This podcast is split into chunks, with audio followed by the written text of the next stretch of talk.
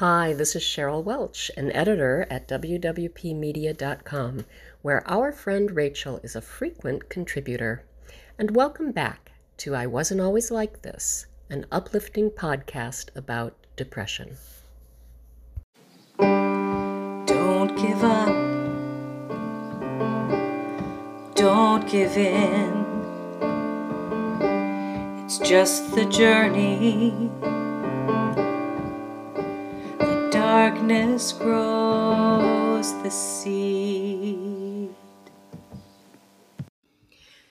Season 5 From There to Here. Episode 5 Follow the Yellow Brick Road, Part 3. The ongoing lesson of depression.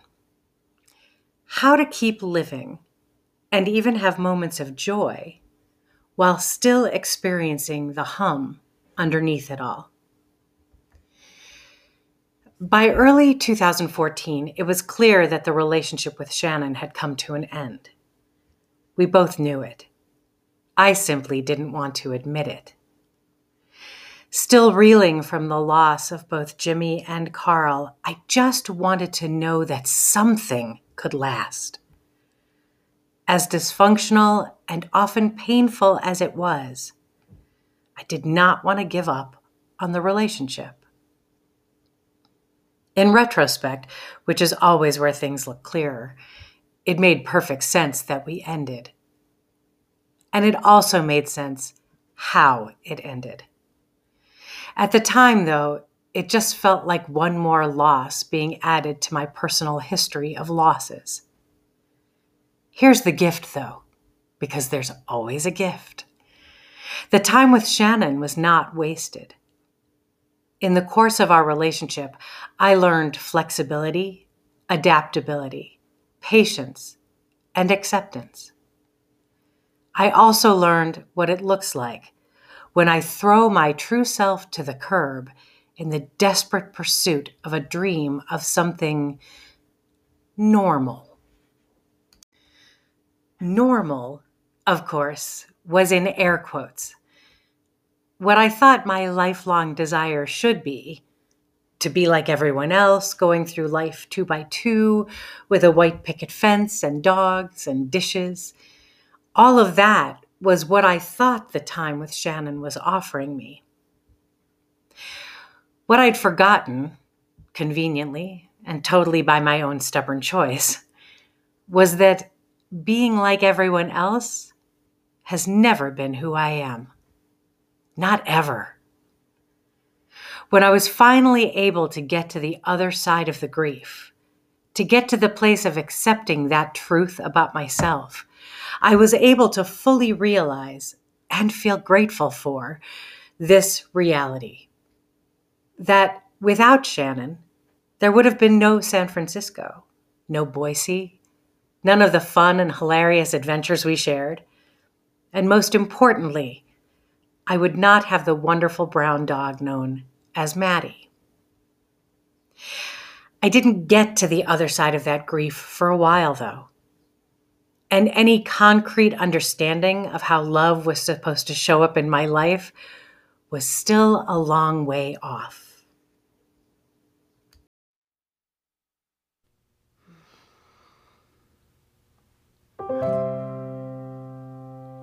I see love as a glass ball tossed gently out into the air, catching light as it flies to the hands of the chosen.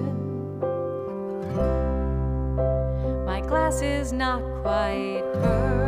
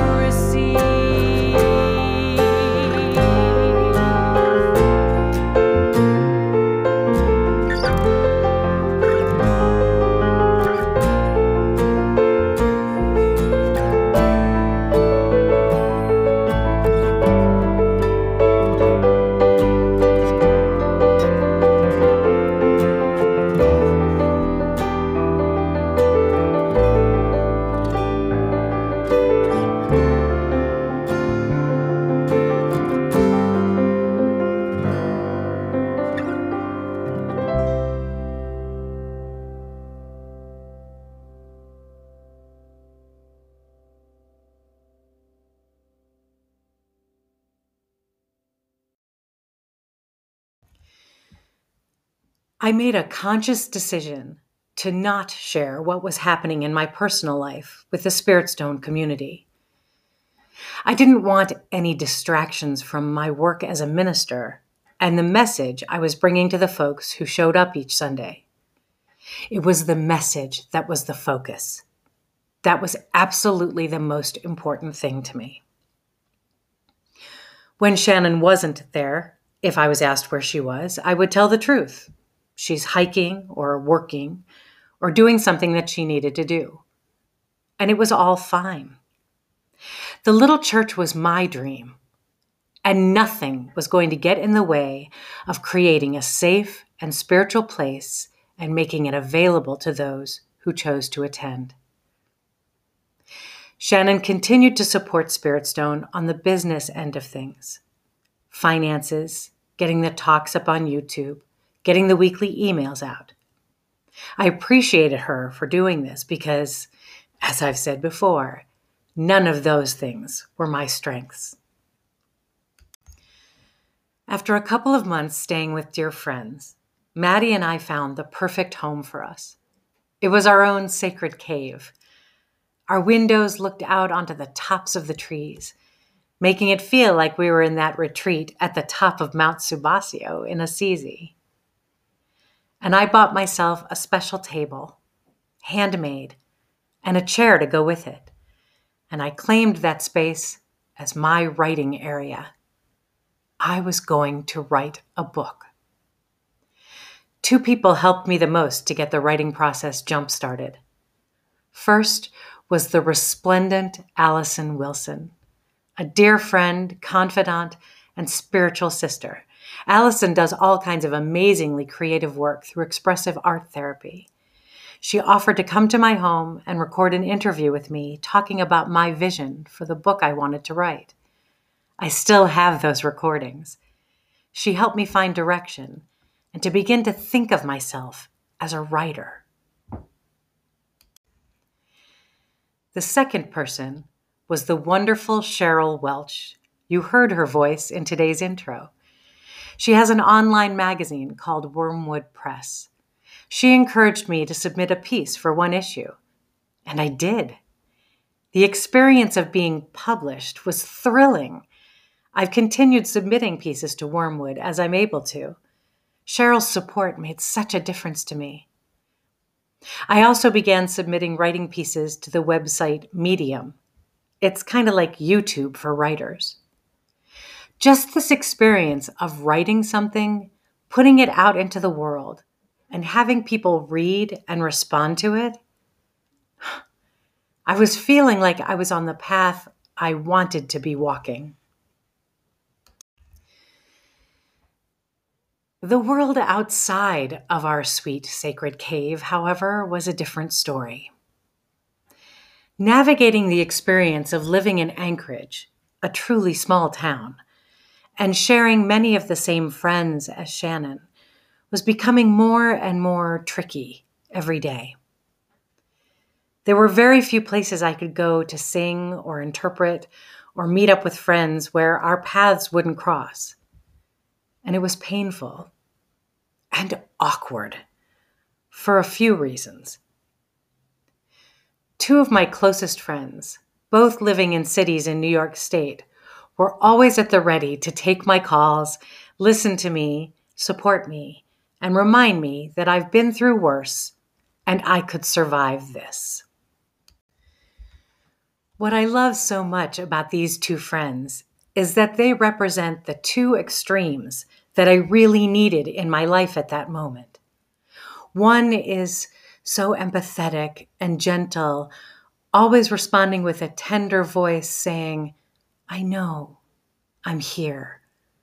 Kind of like the mother elephant in Dumbo when she sings the lullaby to her baby. The other, well, she's more direct in her approach, like Maude chiding Harold in the great film Harold and Maude. Get up, Rachel. Move on from this. You can do it. The balance provided by these two amazing women, along with the heavy lifting being done in my therapy sessions with Sarah, made it possible for me to get strong enough to make a very big decision. That decision? to leave Alaska. Once again, after too short a time working with Kelly and the kids at the treatment agency, I had to tell her I was leaving. This time, we both were sad about it. We had long talks, discussing options, and always coming back to the same conclusion each time. Kelly organized an absolutely beautiful goodbye chapel for all of the kids to attend at once in a big circle in the gym. There was singing, sharing, and then Kelly set up a long piece of twine with a basket of colored ribbons. The offer was this if they felt comfortable doing so, the kids could come up one at a time, tie a ribbon onto the twine rope, and share their positive thoughts, prayers, or words of goodbye to me. Yeah, a whole lot of tears were flowing that day. There was one young man who I had talked quite a bit with about faith and his lack of it. I always invited him to every gathering or group we had to offer. He never attended. When the goodbye chapel was announced, I asked him if he would be willing to come to it. I wanted him to know that it meant something to me to have him join us for that. Not only did he attend, he walked up to the twine rope, tied a ribbon onto it, and just took a moment to make eye contact with me. He didn't need to say a word. More tears. tears of gratitude, of loss, for the gift of connection and the gift of grief and of saying goodbye. That twine rope with all of those ribbons on it still hangs in my house today. There were so many goodbyes to say. As clear as I was that it was time for me to leave, it didn't make the leaving any easier. When I had first moved to Alaska, it had felt like my life expanded, opened up wide. And now it was feeling like it was closing in, like I couldn't breathe as deeply as I once did. It was clear that it was time to go. It was also hurting me to go. It seemed that with each person I told, the reality of it would sink in a little deeper and I still had yet to find some way of telling my beloved Spirit Stone community that I was leaving. I put that off for as long as I could. It wasn't until June that I made the announcement that we would be having our last gathering. I wanted to be sure I was leaving with a message of inspiration, while also being honest about what was happening and what lay ahead for all of us. As I researched for and wrote the talk, I came across a poem called I Go Down to the Shore by the wonderful Mary Oliver. I go down to the shore in the morning, and depending on the hour, the waves are rolling in or moving out. And I say, Oh, I am miserable.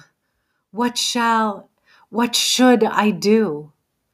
And the sea says in its lovely voice, Excuse me, I have work to do. That was the message I wanted to convey right there. My final Spirit Stone talk was called Work to Do. In the description for the YouTube video, I wrote, Sometimes our work to do is to see the beginning in the ending. Sometimes it's to believe what we can't see. Sometimes it's to trust. It's always to be grateful. The talk covered a lot of ground. I spoke about beginnings and endings and how they were always connected. A marriage begins when an engagement ends. A birth signifies the ending of a pregnancy. Even graduating from school is called commencement. All endings are beginnings of something else. And in our lives, we all have work to do.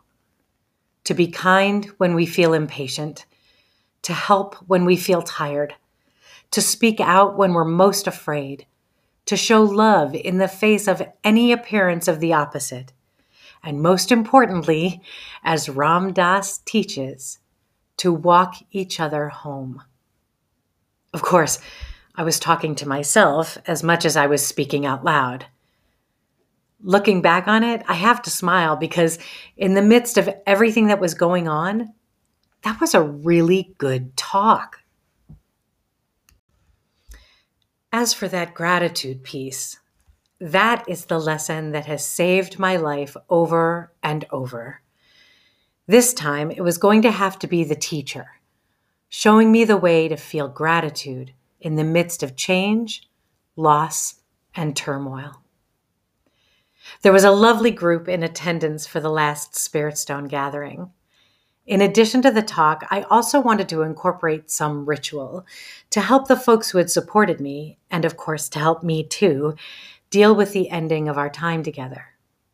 I purposefully and prayerfully cleansed and blessed every single stone that we used each Sunday, and I brought them in as gifts. Everyone was allowed to take as many stones as they wanted with them. We sang, we laughed, and we cried, and there was a lot of hugging.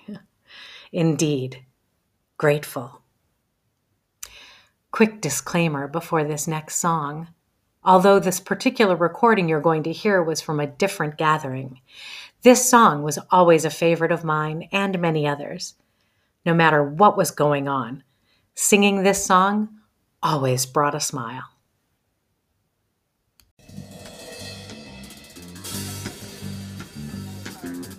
Always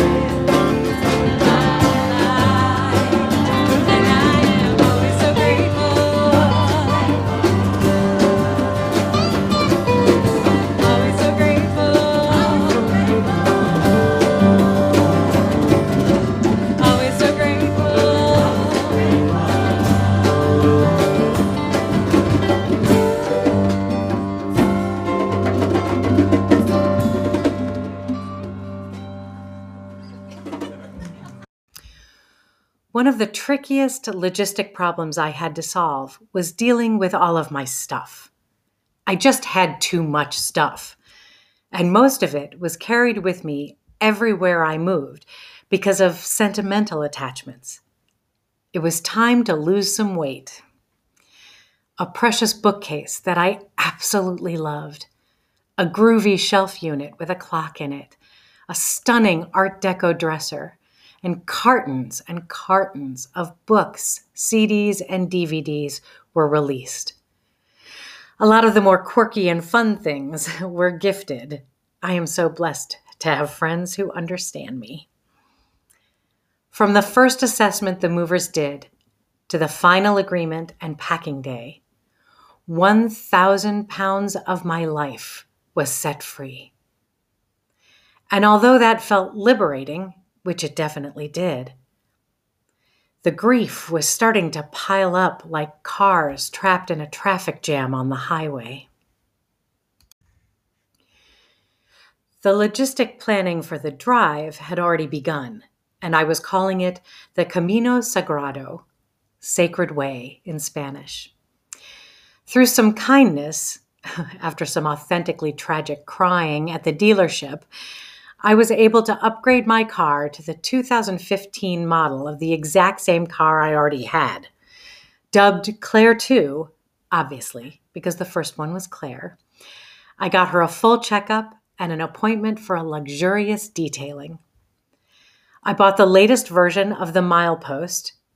If any of you have driven any of the highways in and to Alaska, you know this book. And also a giant atlas I even organized our Camino Sagrado binder. It had inspirational poems and quotes, song lyrics, and zippered pouches to hold receipts and any other mementos from the road.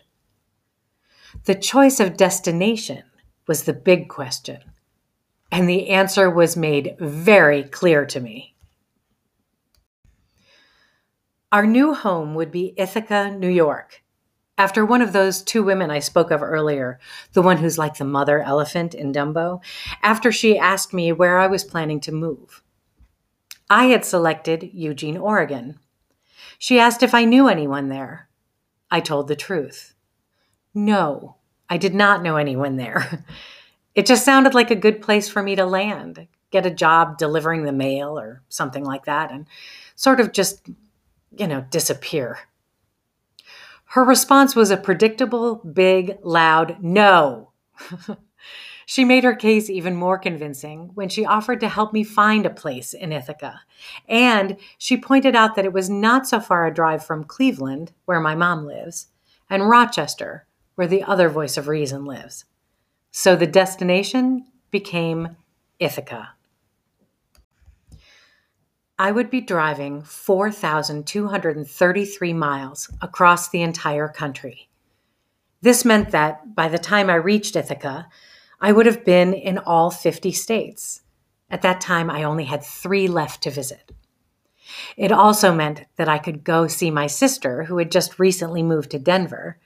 And it meant that I could finally get to the two places I had been longing to see Devil's Tower in Wyoming and the Field of Dreams in Dyersville, Iowa. The timing was also working out because it meant that I would reach Cleveland in time to celebrate Rosh Hashanah with my mom. So, if you haven't noticed yet, I had a lot going on planning, packing, releasing, saying goodbye, cleaning, donating, preparing, organizing.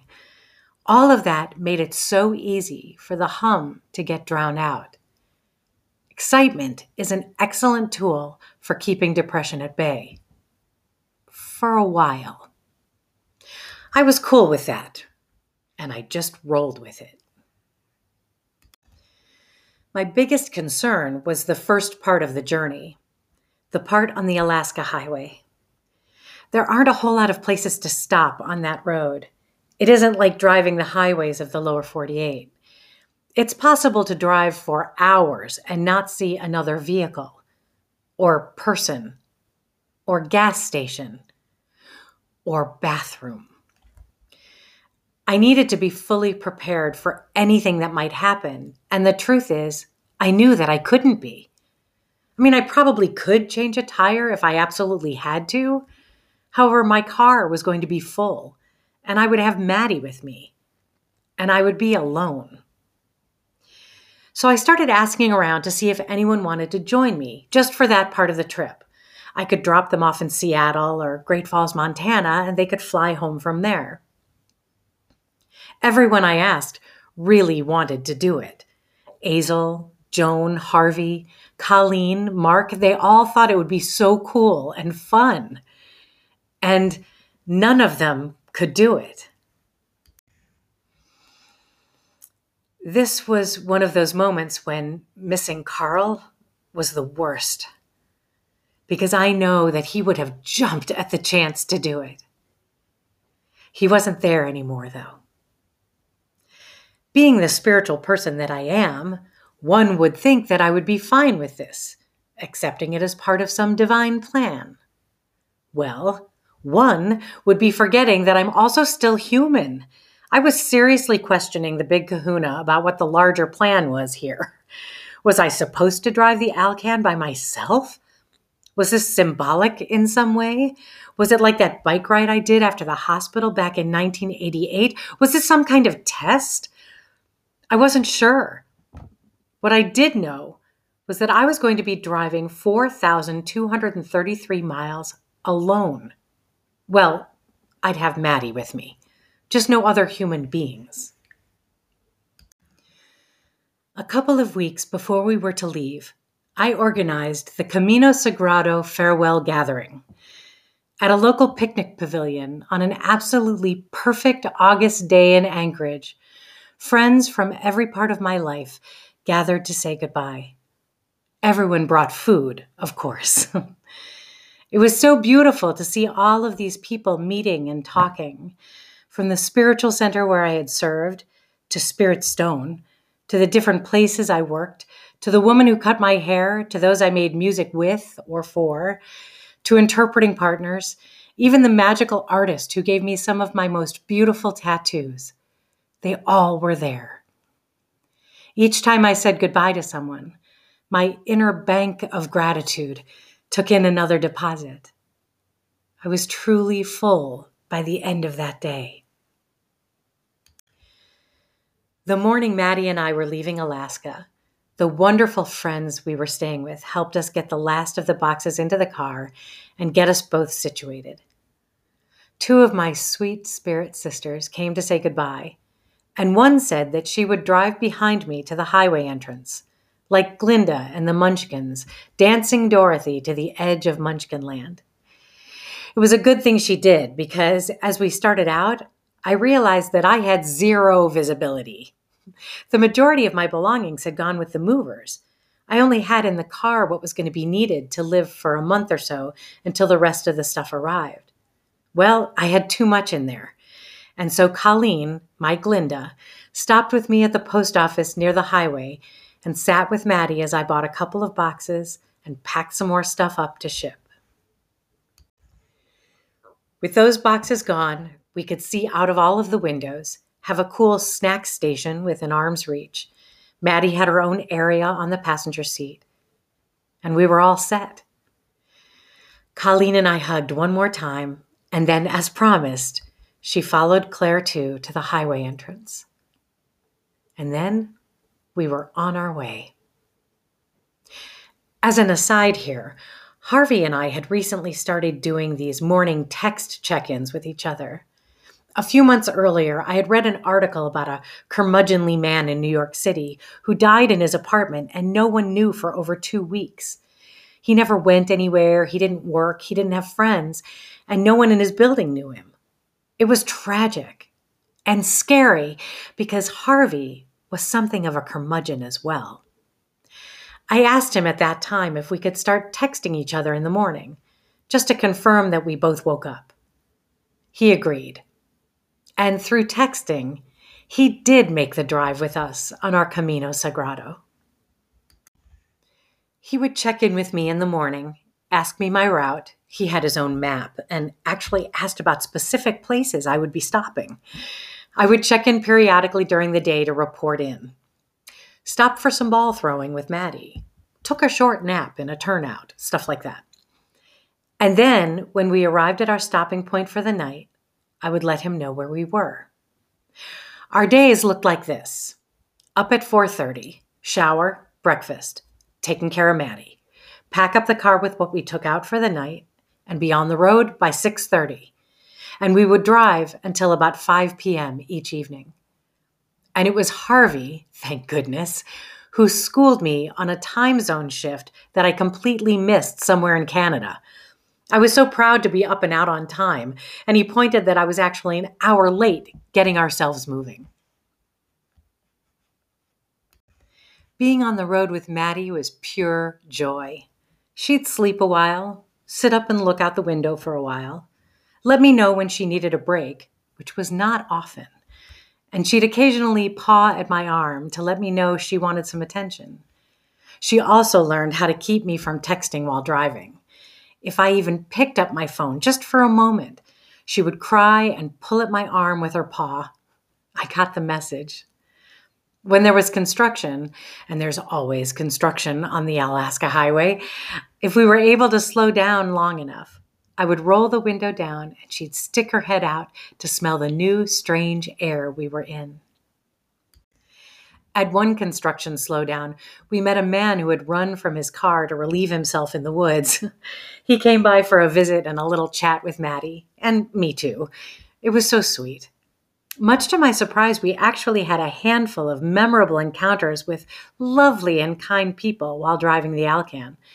And one of the highlights of that drive is, of course, in the Yukon. It was there that we encountered the bison herd that roams that stretch of the highway. I've seen them a few times, and it is always breathtaking. I started filming a bit with my phone and lowered the window just enough for Maddie to sniff. It was ridiculously hilarious when she actually growled at the bison. I mean, seriously, they are huge. At the end of our long days of driving, we would arrive at the motel, and Maddie was a stellar guest. I'd get the room, bring her in before getting what I needed from the car, and she would immediately choose her spot on the bed. She's the best. I would forage for some dinner for me, put the atlas and milepost out to review and plan, and we would watch a little TV. Strange thing, no matter where we stopped along the road, the Big Bang Theory was always the only good thing on the television. Even more strange was that it was always one or two of the same episodes in each place. From the Yukon through British Columbia to Montana to Iowa, the whole way, the Big Bang Theory. That still makes me laugh. We only encountered one major incident involving Maddie, and I have to tell it to you without her in the room because honestly, she gets this look of absolute embarrassment when I tell this story. Okay, she just figured out that I'm telling it, so I'll give you all the abridged version. While driving on the grounds of Devil's Tower, I pulled over to take a photo out of my window. I heard a sound and I turned around just in time to see sweet little Maddie's butt as she was leaping out of the car window in pursuit of what she thought was one prairie dog. When she landed, about 50 prairie dogs popped up all around her, and they were not happy. She turned back to look at me, absolutely terrified. I was screaming and threw the car door open. She ran back in and curled up, shaking on the floor of the front seat. She was fairly glued to me for that whole night and for several days after. That nightmare was pushed aside by the time we reached Iowa. We both were beyond thrilled to be able to visit the Field of Dreams. It's the movie site of the farm and the baseball field and the house where people actually live. We walked the field, visited the corn. We even paused to listen for anyone who might be trying to come through. the day was so beautiful a perfectly blue sky, sunshine, and not too warm. And we had nowhere else to be. We sat down on the bleachers next to the first baseline you know, where Doc walked across to save little Karen after she choked on the hot dog. I love that movie. And we hung out for a time, watching the other people enjoying the field. Parents playing catch with their kids, one guy running the bases, some people standing in the outfield, everyone smiling, just so happy. I knew right then that we would return to this place at some point. The drive became a bit more challenging as we went from the open sky and open roads of Wyoming, Nebraska, and Iowa to the chaotic and crowded traffic of Chicago and Indianapolis. It was kind of crazy to see the world shrink in that way. We arrived in Cleveland for the Jewish New Year and then headed on our way to Ithaca, our destination, our new home. In the Camino Sagrado binder, I carried the poem Ithaca by the Greek poet Constantine Kavafis. I'll share a bit of it here. As you set out for Ithaca, hope your road is a long one, full of adventure, full of discovery. Laistrygonians, Cyclops, wild Poseidon, you won't encounter them unless you bring them along inside your soul unless your soul sets them up in front of you. Keep Ithaca always in your mind. Arriving there is what you're destined for. Ithaca gave you the marvelous journey. Without her, you wouldn't have set out. And if you find her poor, Ithaca won't have fooled you. Wise as you will have become, so full of experience, you'll have understood by then what these Ithacas mean. I was in Ithaca now with Maddie. I had no idea what was ahead for me.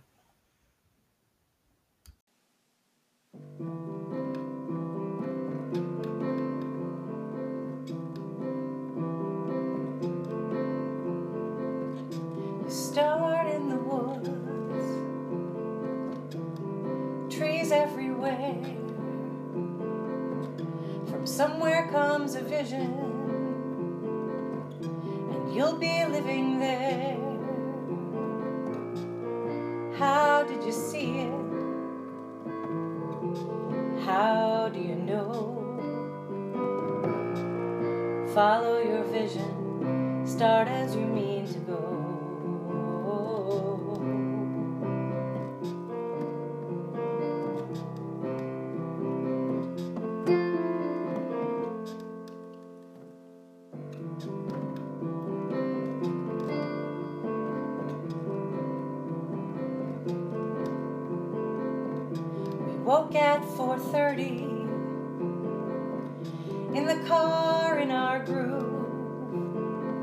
Snacks and tea, my buddy and me. Across the country we would move. How did we see it? How did we know? Followed our vision. Start as you mean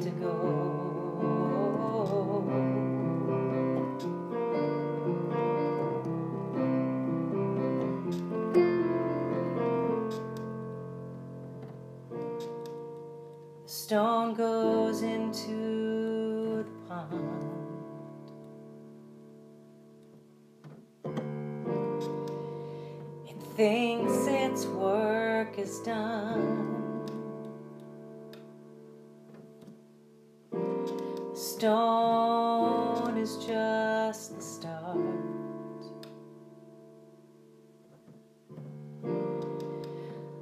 Journey that's now begun.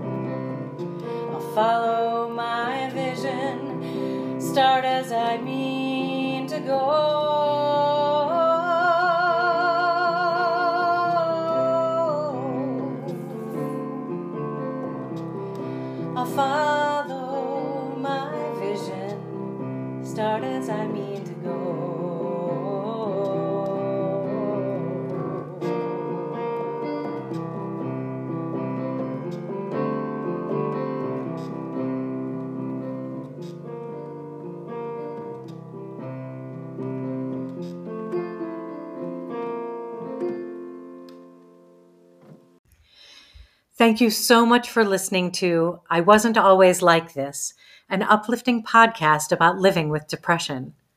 Great news! If you were part of the pre order campaign for the book, I will begin packing and sending them out in this coming week. They're going by media mail, so please be patient. I am super excited to get them to you. Once we have fulfilled all of those orders and any needed for upcoming events, we hope to have some books for sale. If you'd like to get on a waiting list for a book, please head to my website, revrachelhollander.com. That's Rev, R E V as in Valerie, rachelhollander.com, and click on the contact tab to let us know. Also, please check out the wonderful interview that my friend Lisa Luca did with me for her online radio show. You can find it at livetruecoach.com. Dot com, that's livetruecoach.com and click on the Live True Radio Show tab. As always, thank you so much for listening and thank you so much for your continued support.